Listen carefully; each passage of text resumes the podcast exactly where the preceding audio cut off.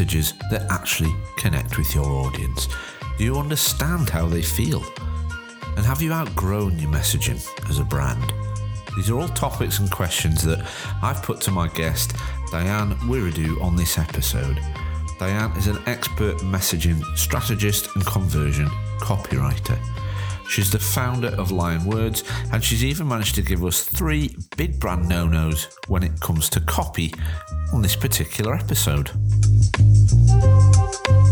Welcome to Divided by Brand, the podcast aimed at entrepreneurs, business owners, and influencers. If you want to learn from industry experts and you want to listen to advice about how to feel more confident with your brand, then this is the show for you. Join me as I interview inspirational individuals at different stages in their business journey. My name is Dan Ocock, I'm your host, and I'm a brand identity specialist with over 20 years' experience. If you're interested to know if your own brand has all of the key ingredients to attract higher value clients, I've created a scorecard that'll help you do just that. It'll uncover if you're able to attract the right value clients and if your brand matches your ambition. The scorecard can be found by clicking the links button in the player. Yeah, the player that you're listening on. Just click the links button and you'll get redirected straight to my scorecard. It's very quick, it's incredibly simple to use, but most of all, it should deliver you some value straight to your inbox with your own customized report, which will have marked you across six core areas of branding. And I know you'll agree, that is quite long enough for a podcast intro. Should we just start the show now?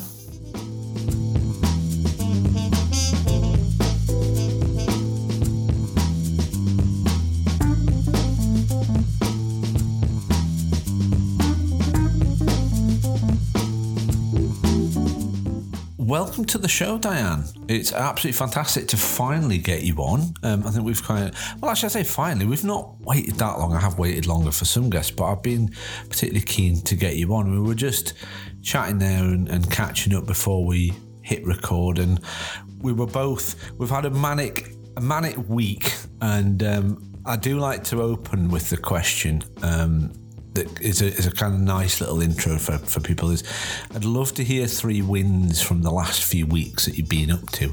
But welcome to the show and, and hit me with those wins. What have you been busy with, Diane? Hi, Daniel. Thanks a lot for having me. Um, yeah, it's great to be here. It's great to finally be chatting to you on uh, Divided by Brand. Ooh, uh, three wins. So I, th- I think that us recording this is a solid win, don't you think? considering the, the crazy world and the crazy week that we're having. Uh, so I think that is definitely one. Um, one, I'm uh, wrapping up a, a, a, copywriting and messaging project uh, this week with a client of mine that that's gone that's been going on for a couple of months, and that's, that's I think that's a really big win for both of uh, both of us. Um, and I mean, another win. I'm trying to think. I mean, with, with Christmas coming up, and I think just that, that I'm ready to have some rest and a few days off. I think that's a that's a pretty big win as well. Yeah, it is, and I feel like a lot of people that I'm speaking to at the minute they've just had enough of 2021. They're like, yeah. and I think it's the same for 2020. 2021's come and gone in my eyes. It's like, yeah. in the blink of an eye, it's it's finished. And I'm kind of, yeah, it has. Yeah. I, how do you feel about the next year? Are you ready for it?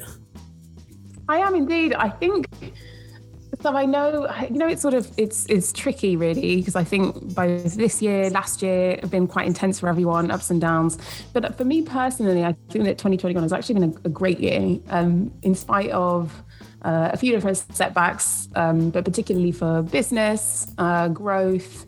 Um, I know a few things we're going to be talking about today in terms of brand um, and really kind of doubling down on certain elements there. It's actually been a really great year for me. Um, and I think that that's just things coming to fruition. you know, yeah. the work that I put in maybe at the end of last year starting to to pay off um, throughout this year. So it's been exciting. Um, but yeah, every year I'm always excited for the next one and just what we can improve, what we can get rid of, all of that kind of stuff. I love it. And what we're going to do is we're going to build up a, a you know like a bit of a picture of um, how you've arrived really at where you are with your business, but Um, the listeners will have heard my little intro just to the show to explain um, who you are and what you do. But you're a copywriter is the bluntest way of putting it, but it's far more than that. I think when you get, when you just say copywriter, it's like, nah, that's tip of the iceberg stuff. I mean, your your tagline, if you like, it's conversion copywriting, and you like to say make your work your words work harder, and I think that is a really good summary. Um, I think straight off the bat, I'd love to just say, you know, in, how do people get in touch with you? So if they're going to be listening to this episode, how can people find out more about what you what you do or how they get in touch with you, Diane? Yeah, so people can um, one either head to my website, which is lionwords.com, um, uh, and just sort of get in touch with me there, get to know a little bit more about what I do. Uh, it's in constant evolution, so it might be a little bit different by the time this uh, episode is released. I'd say the other place that I mostly hang out uh, online is LinkedIn. Cool. So I, I write a lot. Um, I share kind of copywriting tips, my thoughts on brand messaging, um, sort of helpful tidbits and sort of playful playful rants, I say as well over there. So uh, you can connect with me over there. And I, I also have um, a newsletter that is uh, what I like to call consistently inconsistent. Okay. so like I, I, I like I don't like to publish at a particular day, particular hour. I really just share when I've got something valuable to share, and um, people can head out and sign up for that. And the link is uh, you can go to a Bitly. So I have a bit.ly forward slash uh, sign up then. Cool. Well, I'm going to put links in the show notes as well, Diane. So don't worry. The website, your LinkedIn, and we'll put a link in for the newsletter as well, so people can click on notes and they'll be able to get access there. You've also got, and I quite like this when I read through it, um, a cheat sheet. So if they want to, if they're listening and they want to get inside their own customers' minds, you've got a little download, a little thing that they can get involved with. Is that right?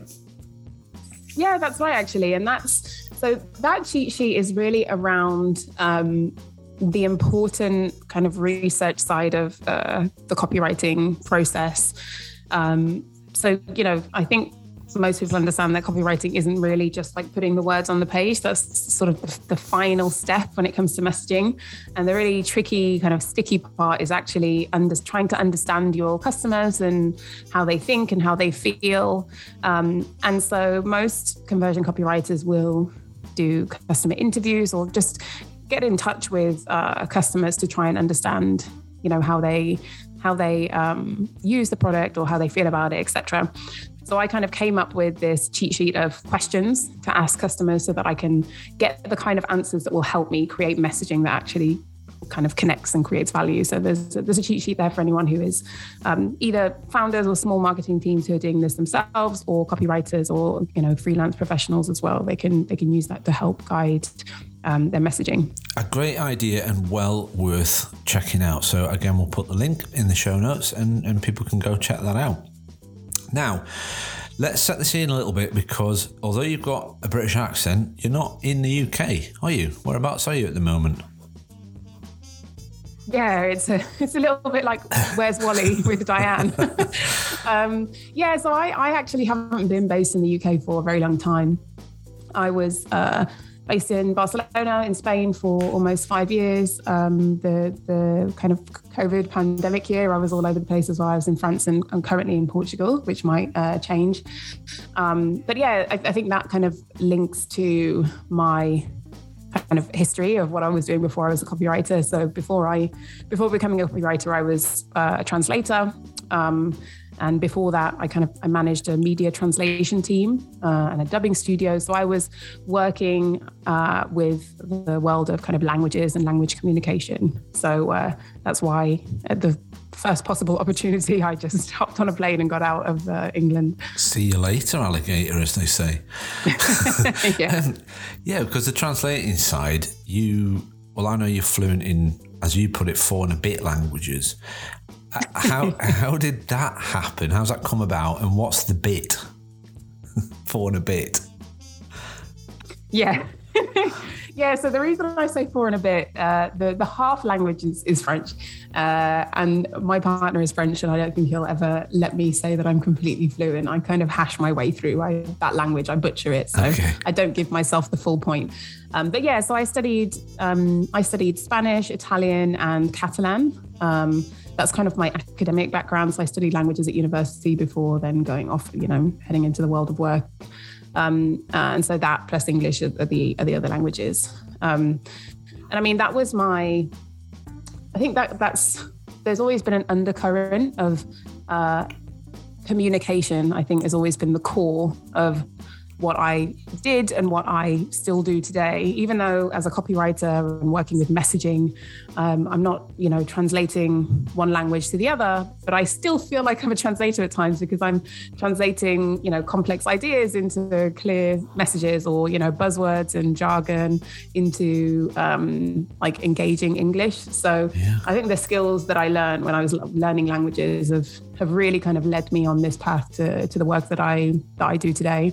Yeah, well, that's I've um, even enlightened us on what was going to be my next question, which was where does your passion for writing come from? So it sounds like the languages and the insights to these languages probably inspired the writing.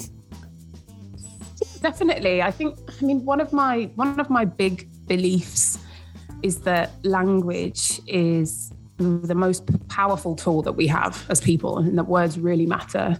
Uh, and I think, you know, if you go back to little Diane, who was like five years old and was just talking nonstop and like wouldn't shut up, I think it's very fair to say that I've always loved like the power of words and talking and expressing myself. Um, but on a deeper level, you know, even now, I do think that, you know, everyone has a message to share. And I think everyone deserves to get that message heard and understood. Uh, and I think that really deep down, that's what led me to uh, languages because. Uh, you know, when I worked as a translator, it's really helping people spread their their message to a whole different audience, a whole different part of the world, uh, so that they can have access to what it is that they're sharing, whether that's a product, a service, or just a message in general. Um, and I think that's what I still do today with with copywriting and messaging. You know, some people are really good at expressing what they do. And some people are just really bad at it but it doesn't mean um, that you know they shouldn't really have um, they haven't got something valuable to share. Yeah. uh, and so i think that that's what uh, i love doing. I love that i can bring my expertise to help people you know better articulate their value and what it is that they do and then help them connect better with their with their customers and with their audience. I love it. And i think that something that well i forget it, it always reminds me when different languages and different um, cultures, they can have a completely different way of expressing um, what is a you know, like let's say a common saying, and you'll be better at picking an example. It will be it might not even exist as a saying in another culture, and that's everyone's a bit presumptuous with language. Is probably the right way to describe where I was going with this. Um, but do you find that fascinating? And is that still an ever, you know, is that, I mean, do you get businesses that it is really important that they get it right in terms of their communication? Yeah, I mean, I think it's a, it's the most important thing for for every business out there. Um, even more so now than you know years ago. If you think about it now, there are you know there are more brands now than there ever were, and and the, the number is just constantly increasing. Um, and as you know markets become more saturated, the only way for you to really stand out is through through your messaging. And it's a very accessible way for any business to stand out as well and to uh, explain, to, to, make a connection. I think it's just the, the simplest, cheapest way. You know, we all have words at our disposal. Um, and it's a very easy way to, to, to make a connection with the right with the right people without um, many resources. You don't need a crazy um, advertising budget and you don't need all these crazy campaigns. You just need to be able to explain what you do to the people yeah. uh, that care. And often working on your own stuff is not the best thing to do without some kind of copywriting experience. But we'll get. I've got a question about that a bit further up. So look, that I, I think that's really um, a really interesting insight as to you know how you arrived where you are at the moment, and you your business is called Lion Words, and you founded that. Is it nearly three years ago that I remember reading? Yeah, so I think, uh, yeah, I think we're coming up. About three years. I think it's less, actually. I think we're coming up to three years, but we're not quite there yet. Not quite. I think I was being generous, and I think it was like two years, eight months. Yeah, and I did something that, like I did that. I did that marketing thing where it's like nearly three years. Yeah. That'll do. It sounds Honestly, I can't. keep- I can't keep count, but I feel like every year is a dog year for me at the moment. So one year I'm the feels like seven. So yeah, it's been a while. But the question I wanted to ask was what made you decide that having your own business was the right direction for you? Yeah, that's a it's an interesting question, and it's one that's a little bit hard for me to pinpoint. Um, I think I just always knew that I wanted to create something that would eventually be bigger than me. And I think I'm definitely still in that process. I'm on that journey. It's not there yet. Uh, I am still, you know, 99% the the face of the business and do uh, most of the kind of strategy and execution. Although sometimes I work with a very small team, but it's still mostly me. But I think when I when I launched this, I realized that um, what I wanted, I, it wasn't just going to be about me. And I think that when you separate the business from you, there's there's just more potential and more opportunity for, for it to grow. Absolutely.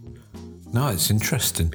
A lot of, I mean, there's not many copywriters that I speak to that have got that ambition about their business and they think more along the lines of a, a lifestyle business that that's just them involved with. So I think that's quite an exciting prospect.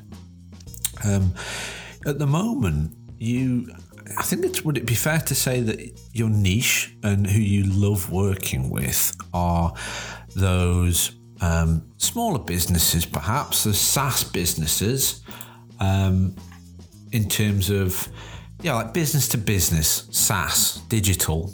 What what is it about them that you like? Why you know what what makes them the ones for you? Yeah, so yeah, I think it's if we kind of look at this from a first sort of demographic level, because often it's quite easier to put people in a box that way. My clients do tend to be uh, business to business. Within that, often they are SaaS, which is software as a service for those who might not know, or kind of professional digi- digital services. You know, so marketing services. Essentially, I'm a digital kind of I'm a professional service company, um, and the the reason being, I mean, there was a kind of evolution of that whole process that we could probably get into a little bit more in terms of niching down. Um, I started just serving kind of SaaS very widely, which uh, at this point, this day and age, SaaS is like almost every single business out there. So it does see, it seems like you're niching down, but you're not really. You're going from a pool of, you know, billions to millions. Um, and then when I started analyzing the work that I was doing with clients, the clients that I really connected with, the ones that we we had that instant connection, and I started to realize it isn't simply that they are B2B, they're digital services. It's the fact that they are going through some kind of shift. So they are they've just uh, raised a round of funding. They're kind of planning to grow. They want to hire a team, but they're still they're still quite small. So they can potentially be a startup startup kind of size small marketing team, still working closely with the founder. And the reason that um, I work so well with them is because they're at that stage where they've kind of outgrown their messaging, right? So they've realized, okay, we found product market fit, right? So that we have customers, there are people who are interested in what we're doing. The messaging that we have worked on has got us so far but now we're ready for that like next level of growth and that next stage. And now we realize that to really connect or to kind of narrow down our pool of customers to really connect we need to take this further and we can't do this ourselves. Um, and that's really where i come in and help because those type of people those type of companies that they're, they're scaling the, the founders they often get um, they have this kind of syndrome you've probably heard of this before where that when you're inside the jar you know you can't see the label Yeah, and I think it, it happens. I think it happens to all of us.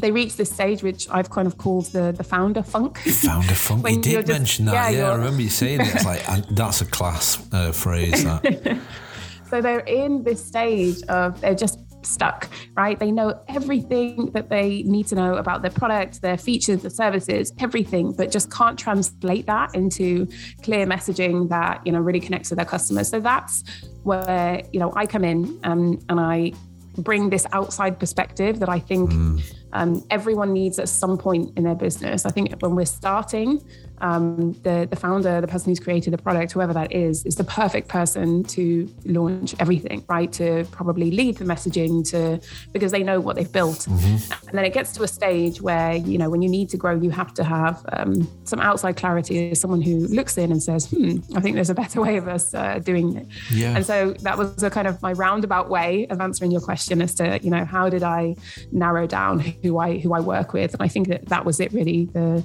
the it, it just became very clear that these are the people that need my help. We get on the most, um, and I'm able to to help them kind of get unstuck. Awesome, and I I remember on our little intro call thinking that it was very similar to myself. I mean, I'm the same uh, startup scale up arena that you're in, and it, and a lot of the things that you describe are exactly the things that I'm listening out for and, and that clients are telling me that they're experiencing. And That's why I really love the founder funk thing because they do, they kind of hit a wall, not all of them, mm. but they do become like uh, like a fog of they think or perhaps what worked initially has or got them so far and then it needs to be looked at to get to the next stage and um, I like doing it visually. So, in, I mean, I guess words are visual as well, but hand in hand. I mean, copywriting and brand are a hand in hand set of whatever you, I don't know how to describe them. They just need to be considered together, don't they? Yeah, definitely. Yeah, precisely. And that's also why, I mean, I, I still consider myself a copywriter, but the main role that I play with companies is actually as a messaging strategist. And that's kind of what I, I call myself and how I see the impact that I have because um, the copy is often a kind of secondary. And I realized that when I was uh, working with businesses, often they come to me and say, "Hey, we, you know, we need uh, we need help with our copy, or we, you know, we need new new website yeah. copy, etc." And then I'd start to ask all of these, you know, difficult questions, which is part of my process. You know, the interrogation phase about, okay, yeah. so you know, let's talk about your positioning and your differentiation and, you know, how do you sound and how do you talk about what you do? And then I realized they that they couldn't answer those. And so that's really how um, one of the core services, which is the brand messaging um, that I offer, that's how that came about. Uh, because that was something that was already built into my process. And if you work with, um, you know, most uh, most copywriters do have that phase where they are asking and getting to know the business and really digging deeper. And I realized, hey, instead of having that built in, that's uh, a service in its own. So helping you know companies get get really clear on their messaging, on their positioning, how to talk about what they do, how what key messages they should be rallying around in their customers' minds um, because you can't own 100 messages. You know, when people think of your brand, they think of one thing or two things. Um, and so that's how I kind of pulled uh, that service out. Uh, and so now the, the work that I do is often split into two camps. So, first, the, the brand messaging, so the really foundational stuff. Um, how do you kind of stand out? What do you stand for? Um, and then uh, the second phase uh, is sort of the application of that. So, the conversion focused uh, copywriting. I love it. And I think that what you're describing there is like the perfect building blocks to bring a designer in. So it's much easier for me as a creative to uh, work with a client who's probably done some of this groundwork before. So, what they would go through with you as a process would give me so much insight into well, all of the things that you've just described that then let me come up with ideas and let my brain um, ponder a certain creative route for the logo. And I feel sometimes businesses, it's never really laid out to them what order things should go in. Do you find that? Yeah, I think so. Yeah, definitely. And I think that um, what you mentioned, you know, going through this process, having some of those answers will definitely help any, you know, visual creative, any brand strategist to really map out what that looks like. I'd also say that it's a very kind of hands-on, simultaneous process. That, you know, that you can work with uh, someone who is the creative, the visual person on that team, as well as the messaging at the same time. So you can have this really big unified, yeah. um, this unified fit. Um, but I would say that I think one of the things that uh, businesses struggle with, particularly I'm obviously thinking of my clients within kind of B2B SaaS, but I think anywhere, is just the need to move fast, the need to ship things, move fast, break things, mm. test often means that um, clients kind of rush ahead without doing the groundwork. Um, and it's not necessarily a bad thing. Sometimes you you know you do need to go out and just throw something up and and and test test the market fast. But at some point, if you don't put the groundwork in in the beginning, um, you'll have to do it at some point, you know, sooner rather than later. You'll have to stop, take stock, and say, okay, right, well, now we're gonna now we're gonna have to actually ask the hard questions. So, whether you do it yeah. right before launching a brand or whether you do it uh, after kind of testing the market, at some point, it's a really solid process to to go through. I think you know, with someone like myself and, and the work that you do as well, specifically to understand the the the whole strategy and the whole visual identity. And then when it, it just all, when you do that and things start to lock into place and make sense, it's a really nice feeling. And I know it's a nice feeling for me, but I also, from the feedback from clients, that there's this real sense of like aha moments and things making sense and becoming clear to them. Do you find yeah, that? I love I love the mention of that aha moment. Like this is it is it's something. I that, nearly did an Alan Partridge impression, but I daren't. yeah, this is something that I like go after with messaging as well, with copywriting, uh, with everything. Is that aha moment, and I kind of look mm. for hmm. it internally and with your customers. So I think it's great. I love that you mentioned that because now you've just got um, this whole different train of thought coming into mind. So when when I work with a client, obviously I do want them to I want to kind of visualize that light bulb above their head, you know, like, aha, we've got it. By yeah. Joe, we've got it. But also you're looking for that with your customers as well. And so the aha moment is something that I search for with copywriting. I think with any piece of messaging, you know, any, um, oh, sorry, that was, uh, that didn't make sense. Piece of messaging. I'm getting caught up with any piece of copy or with any message that you put out there. You want yeah. your customer, the reader, to have some sort of realization so, you know, whether that simply is, oh, okay, um, yeah, I can, you know, hand solve this problem myself, or right, yeah, I do need to, uh, I do need a copywriter, or I don't need a whatever it is that they, the realization that they have. That's simply what you're you're trying to do. You're trying to make some kind of a connection, so that after, you know, interacting with your brand, this person thinks, aha, I get it. You know, I get what you do. I get how you yeah. can help me. I get how I can help myself. Mm-hmm. And so I think that's a really important um, pivotal moment to look for, to look for the aha. You know, you want someone to feel something after interacting with your brand. Absolutely. I'm going to backtrack a little bit back to where we were just talking about um, the types of businesses, um, the SaaS side and the B2B, because I wanted to ask um, what uh, I think I feel like there was a moment that led you up to working with those types of businesses in terms of the, if it, the question that I'm kind of building up is to what the big did you have a big brand dividing moment um, that made you go down this avenue? Um, a, a, kind of you know the fork in the road point. Yeah i think yeah the, the fork in the road moment for my for my brand particularly um, well, I think it's been the entirety of 2021. I think it's like looking at my business, like it's, it's like looking at a cell under a microscope, you know, as it divides and then it divides again and it divides. There's definitely been okay. a domino effect, but I, I, think I can definitely trace it back to um, niching down. So um, at the, I think it was at the beginning of uh, the beginning of 2021, I really decided, uh, okay, I'm going to niche down and specialize and focus on. At that point, I did uh, initially focus on SaaS. I know we've we've now talked about the evolution of that and how I've since narrowed that down. But that was a big moment for me because before then I was um, working with uh, kind of e-commerce and luxury brands and you know, uh, just companies across the spectrum. Um, and I actually went through a small uh, kind of business uh, mastermind group. Um, and it was through that work that I decided to kind of specialize and niche down. And I think that um, that has really helped me in two two big ways. I would say one it's helped me get clear on who I served, right? And who my target, yeah. who the target for my business was, and you know how I can help them, which is so important, not only for your marketing, you know, like your business strategy. Well, how do I talk to these people? Um, but as a byproduct, it really just gave me so much clarity as well. And I think with clarity, you know, there comes confidence.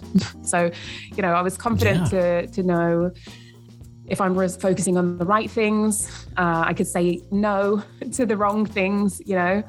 Um, yeah. I, you know, I think as any business owner, you know that there's like 300 things that you could be working on, um, and it's it's so hard to, so easy to get pulled in like a hundred different directions, like Stretch Armstrong.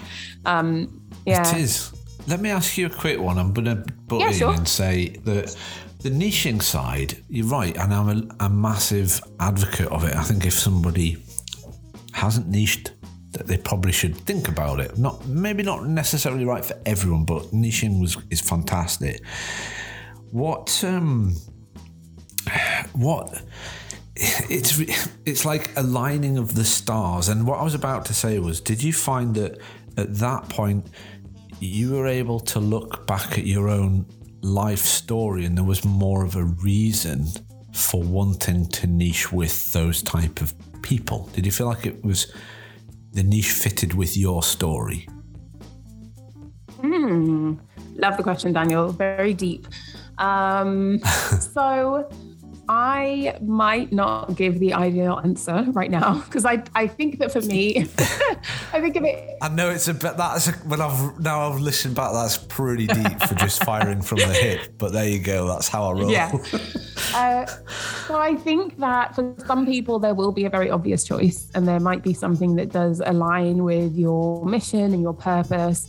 And for others, it's just a bit more of a strategic choice. And I think for me, it was strategic. So I can't say that it, it did align with a bigger purpose. I think over, I think taking that first step, you just need to make a decision. And it doesn't mean that you're settled in for life, that you can't work with someone else. You just need to go for something. And if it feels right, then, you know, give it six months and you can switch again. And for me, after having worked um, within uh, a different industry, translation industry, and, and other fields that are often getting um, quite commoditized. There's a bit of a race to the bottom. One of the big things that I wanted was to work with people who value and get what I do.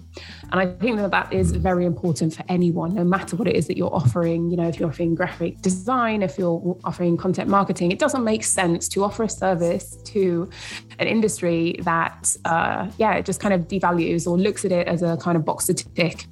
And so one of the things was that, you know, SaaS as a really as a growing business and the type of uh, founders and marketers who lead uh, those particular companies, they really understand the value of what copy can bring to their business. And so for me, that just took away this massive chunk of friction that I had felt with other industries that I was trying to educate them on what it meant. Yeah.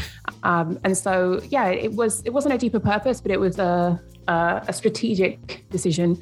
And then also, I think it feels like it might be more it might be more um, value orientated yeah. that they share similar values yeah, to you. Yeah, I definitely well. think I do think so. I think that you know when you you work with uh, a group of people day in day out there has to be something deeper you have to connect with them on on a deeper level and it can take quite a while to to, to work out what that is um, but yeah, I, I, have I have a lot of fun with with my clients, and and uh, yeah, they, they they do understand. You know, they're excited to to basically to put them to message out there, and so I think that that was um, that was one of the main reasons. I love it. Yeah, sorry for putting you on the spot with a deep one, but we got yeah. there. We did all right there. 10 out of 10 for effort. Thanks. I think it's just good little insights. And I think this is what the listeners like like to hear is just those little isms of, you know, this is why I did it and this is what I got. Yeah. And I just wanted to, um, sorry, yeah, I just thought, you know, I think to, to, to finish off the, the point that I was making about kind of niching and specializing, I think I mentioned that there were kind of two ways that it really helped me. And I know one was kind of getting clear on who I served, but I just wanted to touch on the second one, which was definitely um, visibility and authority. I think that, you know, as a business and a brand, um, niching or specializing, because I think that often they get used interchangeably. A niche doesn't have to be an industry; it can be a type of work that you do. It could be, you know, website copywriting, or it could be web design. But it just makes it easier to be seen. It makes you makes you an easier choice. And I think that will, that's all what be, we want. Be an expert in your field. I've talked over yeah. you again, but be an expert. Yeah, exactly, precisely. You know? And there's a great analogy that a coach I worked with um, said, which is, you know, if you go to the doctors with a heart condition and he says, well, I'll have a look at it for you and I can have a see what I can do. You'd be like, hang on, can I go and see a heart specialist, please? I don't really want the GP who probably knows a bit, but you know, might have a go at it. Nah, nah, nah. I want to see the guy who just does heart stuff, please. Can I go? You know what I mean? Because he's the expert in it. Exactly. Yeah, you you hit the nail on the head there. And, and I really explained that badly compared to how the coach um, that I worked with did it, but I think I got the point across.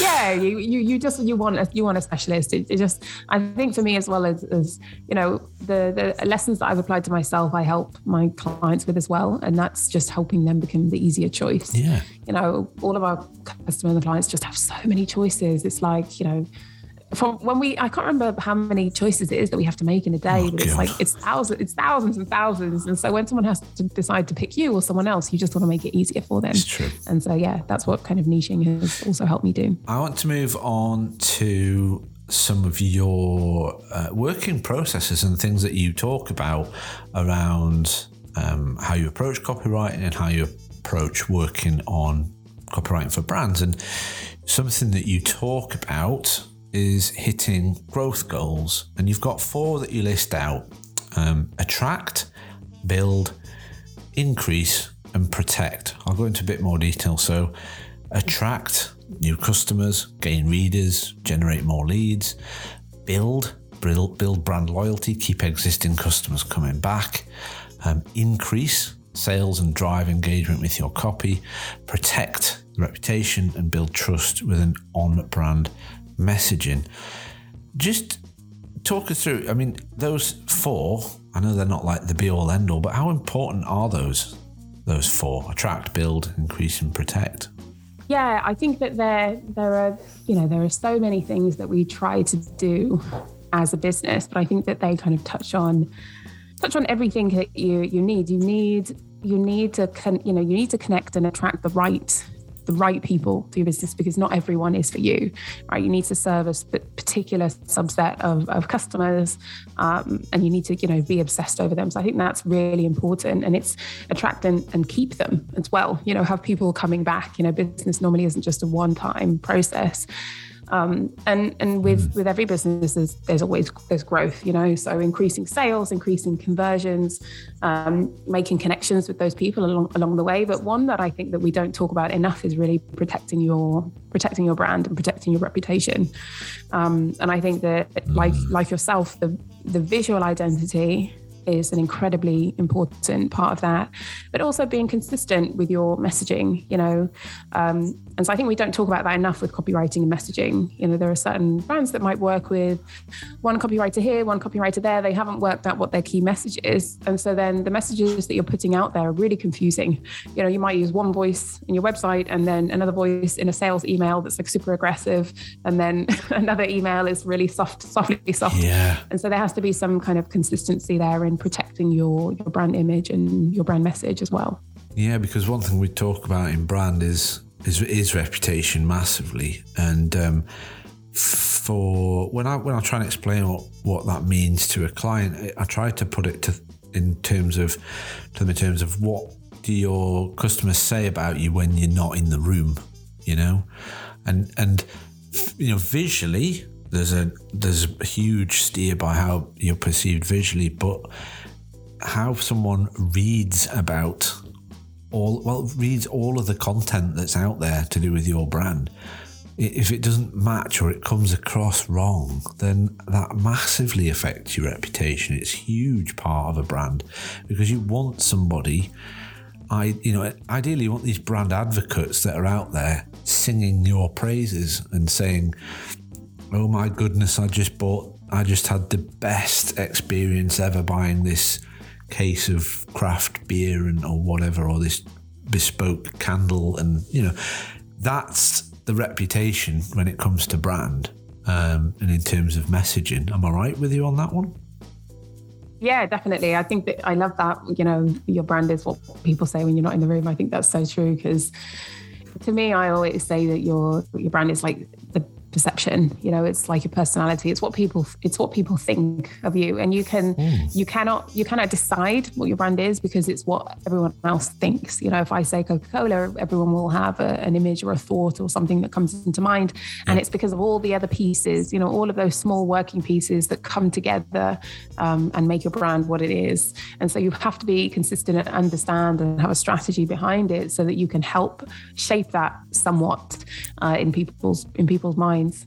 Absolutely, and I'll quote Marty Neumeier, who's a brand uh, brand strategy expert, and he says, mm.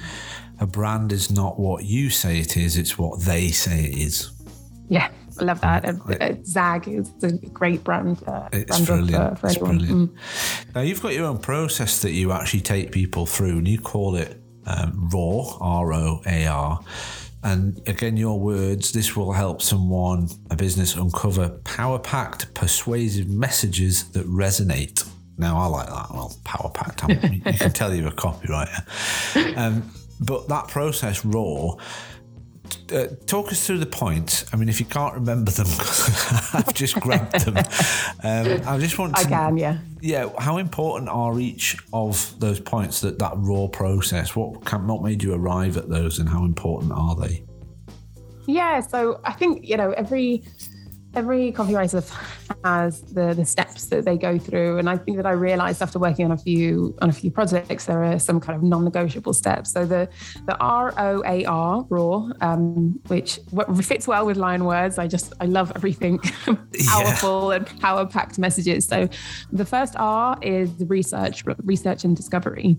Yeah. um, so that is just such an essential phase. I would go as far as to say that kind of probably 70% plus of any project really hinges on that first research and discovery phase. It's where you kind of evaluate everything about the business through, you know, brand discovery session, also understanding and studying the customer, the customer journey, their challenges. Um, it's where I um, pull out my kind of secret weapon, which is voice of customer research. So where I get on calls or, or um, create a survey um, and speak to my clients' uh, customers just to understand, you know, what messages are really going to click and resonate with them. So that's the first that, step. Do you do that covertly? Like secretly? No, no, no, no. like a um, mystery so, shopper. Yeah. well, so it, it, really depends. I'll, I'll talk about that for, for a second, actually, so that everyone hopefully will walk away with a few ideas about how they can do this themselves. So that there are so many ways um, that you can go about getting uh, insights on your customers.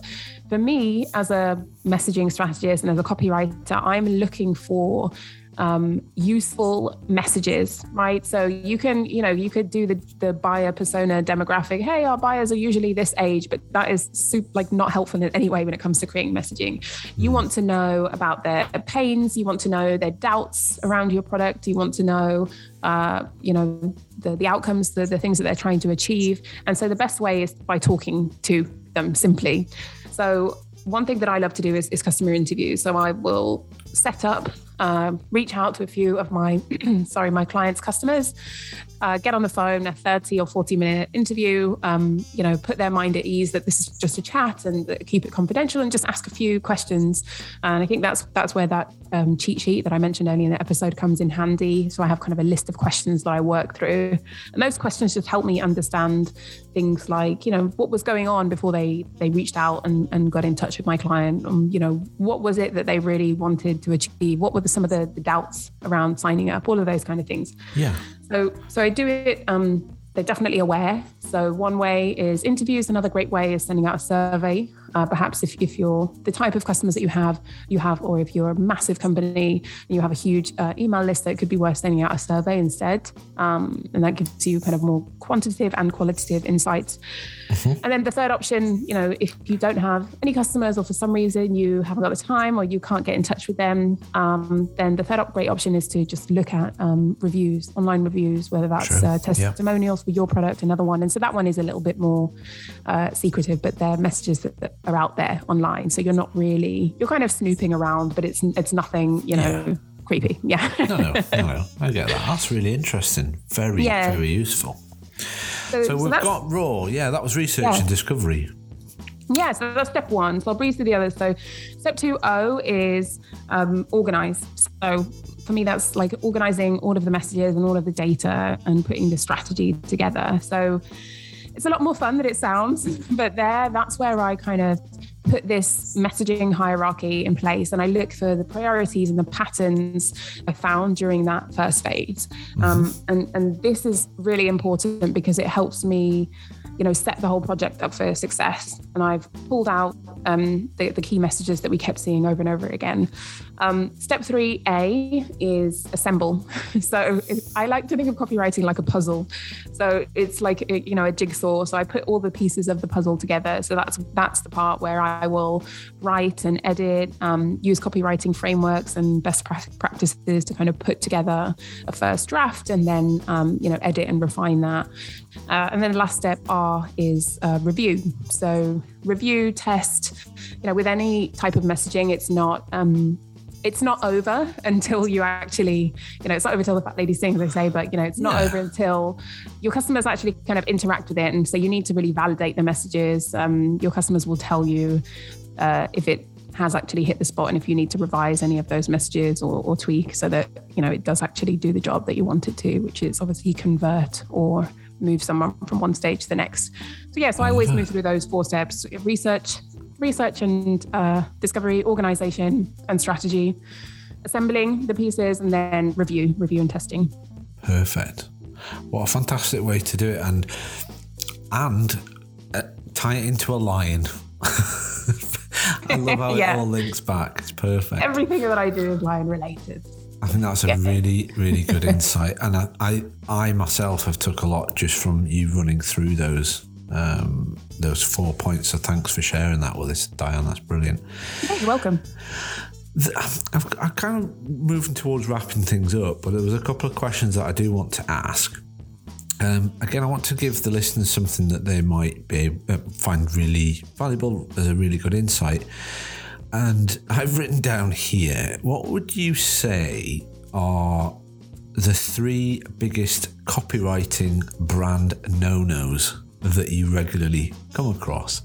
So it doesn't have to be three, but I'm just keen to know pitfalls or things that people have done or do that you go, you put, you know, the face palm moment of, no, what are you doing? Can you give us any examples? Yeah, I can. I, it's hard. I don't like. I, I, I won't tr- sort of trash any specific, uh, particular brand or particular campaign that I've seen. I can't. There isn't anything that comes to mind. But I do think there are some big high level no nos that it would really help people to keep in mind. And I think one, number one, I think we touched on this when we were talking about niching, but just going too big, going too big and too broad in your messaging and trying to speak to everyone now, this is a it's a bigger question than just messaging and copy because it also comes down to kind of your strategy and and like your marketing, who you're who you're trying to speak to. But when copy falls flat, mm. it's often because it is just trying to speak to everyone. You know, where it's a tool for managers, directors, marketers, executives, etc. And uh, if you're kind of too afraid to really focus and understand your one customer, often your copy will will just fall flat. So I think that would be one one key thing. The second thing I would say um, is similar but very different and that's being specific so it's kind of specific specificity within your copy. So for example if i were to say um, you know hey sign up to our just sign up to our new newsletter. Great cool. It's a call to action doesn't really tell me much. I have no reason to sign up. It's not super exciting. But if you said you know, join um, 7,000 um, and 112 uh, people, uh, marketers who are signing up to get uh, specific tips on how to improve, uh, you know, their writing now you know exactly what you're signing up for. You're excited. You know, you're joining a group of people. You know exactly what you're going to get. You know, you could even say every Wednesday at two, so you know exactly when you're going to get it. And I think that one specific thing that people can work on to improve their copy is being as specific as possible. Um, and it, it goes back to point one. No, you have to know your customers in order to be specific. We don't even need three. Those two are just like massive yeah. game changes. All right, so should we keep it? Should we keep it at two? yeah, let's just do two. Goodness, mastermind. Here we go. I love it. Um, no, thanks for those. Those are really, really good. And now you can see why I got everybody that's listening. I can see why I got Diane on because I knew when I chatted to her that it was going to be awesome um, to hear these little topics, these little insights. Um, uh, Uh, another couple of questions. For anyone that's looking to work with a copywriter, is there anything that you would advise them to look for? Like, I guess I'm going down the route of I hear stories of clients that I work with and they've had bad experiences with designers. Do you find that you've ever get a client and they've had bad experience with copywriters? And if so, you know, how can you help somebody to find what would you say to somebody that's looking for a copywriter? What should they look for to find a good copywriter? Yeah, I, I actually have worked with a few a few clients now who unfortunately came to me after having a, a bad experience with um, a previous copywriter. Um, and that presents challenges for myself as well, because I also have to kind of build extra trust with them to assure them that, you know, hmm. the, the process of working with me is not going to be the same and, and that we're going to, to you know, to, to overcome all of like the, the challenges that they dealt with. Um, I think it's a little bit of a tricky one. I think that probably the kind of obvious things. I think you know, one you want either some you want some experience in the the work or the project that you're you're working on. You know, if you're reaching out to someone to help you with your website copywriting or you're in a particular um, area or speciality you know often it's great if someone has done that type of work before and they can show you or work you walk you through that you know walk you through their their process mm. i would say as a caveat that you know there are some great uh, copywriters who have maybe worked in different industries previous to that, or they've kind of switched their specialism. And I do think that, you know, there's the first time for everything, and some copywriters who are fairly new are going to be great. But I think that there has to be some honesty there that, you know, they'd say, hey, I've, I've never done something like this specifically, but uh, here's what I what I'm, you know, going to try and do with you. So I do think there's a, a bit of discretion there on on um, you know the the client side of, of picking that person.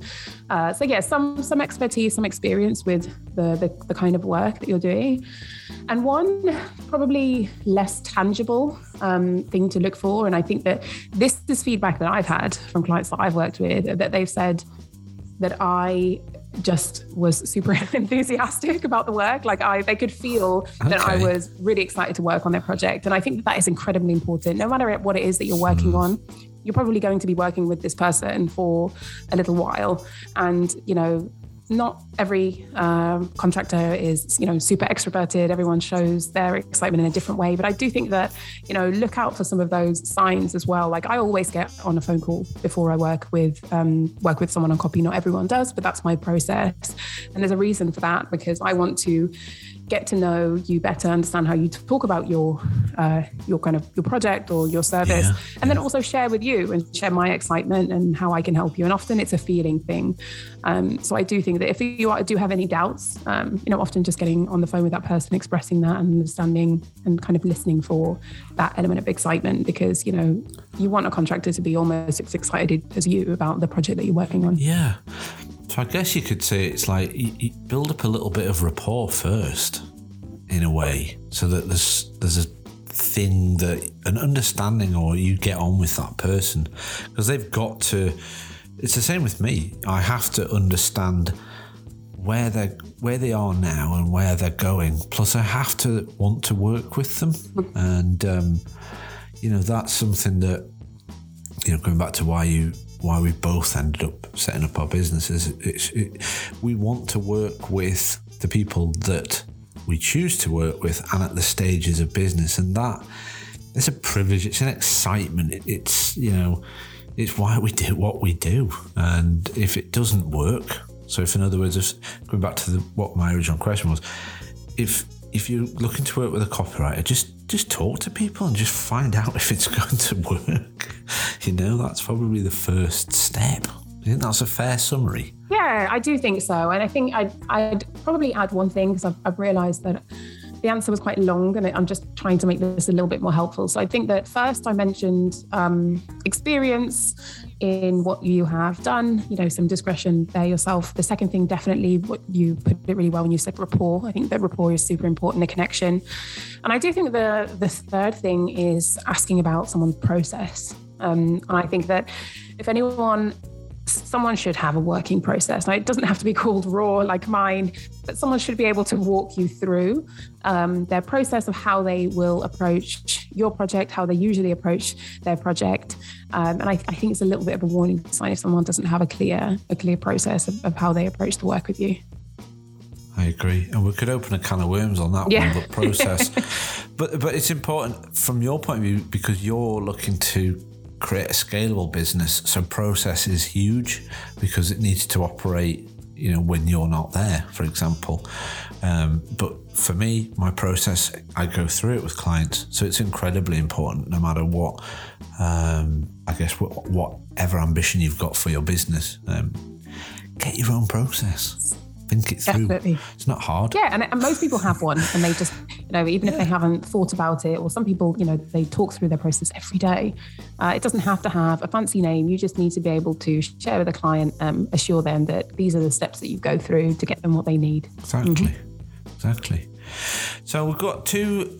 We've got two questions that I want to kind of round up the interview with. Um, the, we'll go with the, the, first one, which is the, the deeper of the two, but it's not as deep as that other one I plucked out of thin air earlier. I'm ready. I'm ready but for I do it. Like, I do like to ask if you met yourself 10 years ago, what would you say to yourself? So, 10 years ago, I think I was studying at university. So, I think I wouldn't change anything there. So, I'd say, you know, yeah, work hard, enjoy yourself. Um, but I think what I, the advice I would give is to keep just keep an eye out. I think for wider opportunities that help you kind of develop you know non-academic skills and skills that you you don't even know when you're going to need them so yeah. things like strategy business creativity um, because I think it's very easy for us to keep to sort of go through life with blinkers on and think that life will be linear, and it definitely wasn't for me.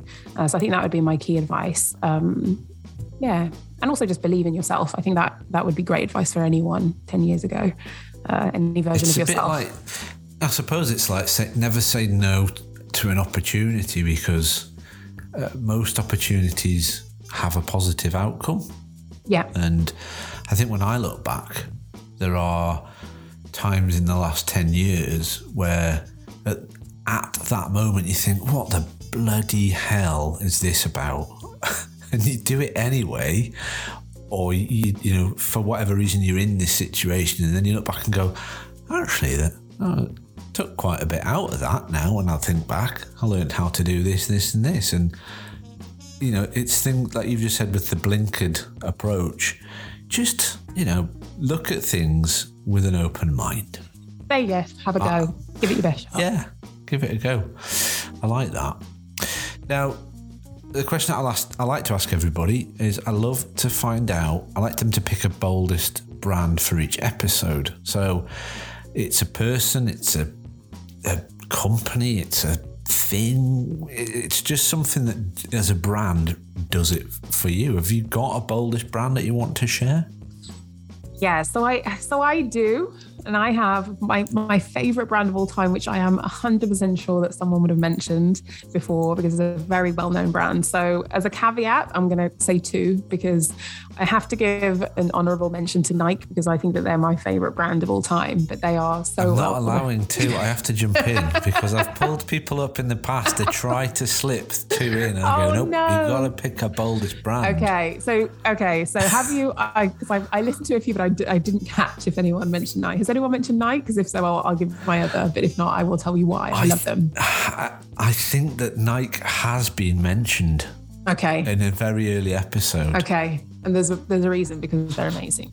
Um, okay, Yeah. so I won't, but I've also managed to break the rules anyway because I've said who my favorite brand is. Sneaked it in there. um, okay, so I won't I won't pick them um, because it's a rather obvious choice. Um, so let me think. My, my boldest boldest brand. And okay, so it's probably still another another fairly obvious choice, but I'm gonna just double down and go for them. And I would say Patagonia. Um, Patagonia, uh, and one of the reasons why I picked them is because they are standing out by leading with story, and they have a strong strategic narrative, and they're very they're mission led. You know, so Patagonia's. Uh, mission really is, is about giving back to the planet it's about sustainability but it's they are a brand who walk the walk and actually do what they say Yeah. they do and don't just talk about it and i think that's incredibly important. Often we can look at a brand uh, in terms of the visuals and the message and you know what are you trying to stand for instead of what are the actions that you're taking that actually support the message that you are trying to to share um, and so yeah i think that's why you know for example this uh, christmas so christmas of 2021 they have completely changed the messaging on their their homepage and they've taken uh, taken that hero space to say give a damn and give back this year and don't spend with us. And then they've donated their proceeds to uh, the proceed all their profits to charity. So they're I think they're an incredibly bold brand simply because of the, the stance that they're taking um, and everything that they they do from their internal kind of politics um, sorry not politics in a positive way not in a negative way their, their internal kind of structure um, their messaging and their visuals everything I love it. I no one's done Patagonia either, so I tip I tip my hat. I think that's a really really good brand to have chosen. And um, when you were talking there, it was just making me think that uh, the current marketplace, people pick apart brands that don't walk the walk. The one it now shines through when you're just you know saying something to someone and you're not doing. Um, and, and I think this is why brand at the moment is really at the forefront of a lot of businesses' minds because gone are the days of hiding behind marketing messages Oh, that yeah. are hollow. Mm-hmm. So yeah people see through that stuff you know they can they can uh they, they, smell want to be- they smell Yeah, the they BS want- from a mile off so they do, and they want to be part of a clan, a movement, a bigger picture, and that's what someone like Patagonia offers them. So I think that is an absolutely awesome, um, boldest brand. And I'm going to put Nike in the mentioned, uh, mentioned honourable honorable mentions mention. yeah i'll have to come on another episode to explain my reasons there. Maybe we'll we'll get a few uh, episodes under the belt. But i think that one's so it's so obvious why. So yeah Pa- patagonia though is my is my mention for now. They're they're great and they they've you know if you get to the point where someone you know wearing your wearing your brand using your brand it means something bigger you know it means that they're part of something else then then you know you've got you know you've got a bold brand Love it. And look at that. I'm looking at my little timer. We're just over the hour, but who cares when we've had such awesome insights? we've had a blast really- this has been really fun I Daniel. really, really enjoyed listening to um, your words of wisdom, and um, I'm sure a lot of the listeners will have also that have tuned in picked up so much valuable content out of this episode. Um, so all that I really want to say, Dan, is thank you, you know, very much for coming on and sharing all of that that with us as we said uh, really, really early on, there's ways to get in touch with you. They're all in the show notes. Um, if anything has resonated with you and you want to speak to Diane about copywriting, please reach out and get in touch with the book. Diane, thank you very much for coming on. Thank you so much for having me. Yeah, it's been a pleasure. No problem.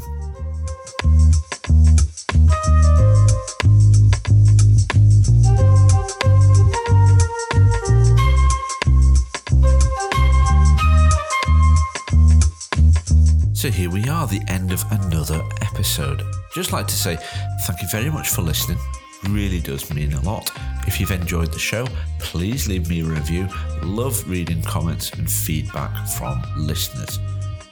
If you've been listening and think that you would like to find out if your brand has all of the key ingredients to make it stand out from the crowd, don't forget to hit the links button in the player. Yes, this player that you're listening on, which will take you to my brand report, and that will give you a customized report score of your brand straight to your inbox.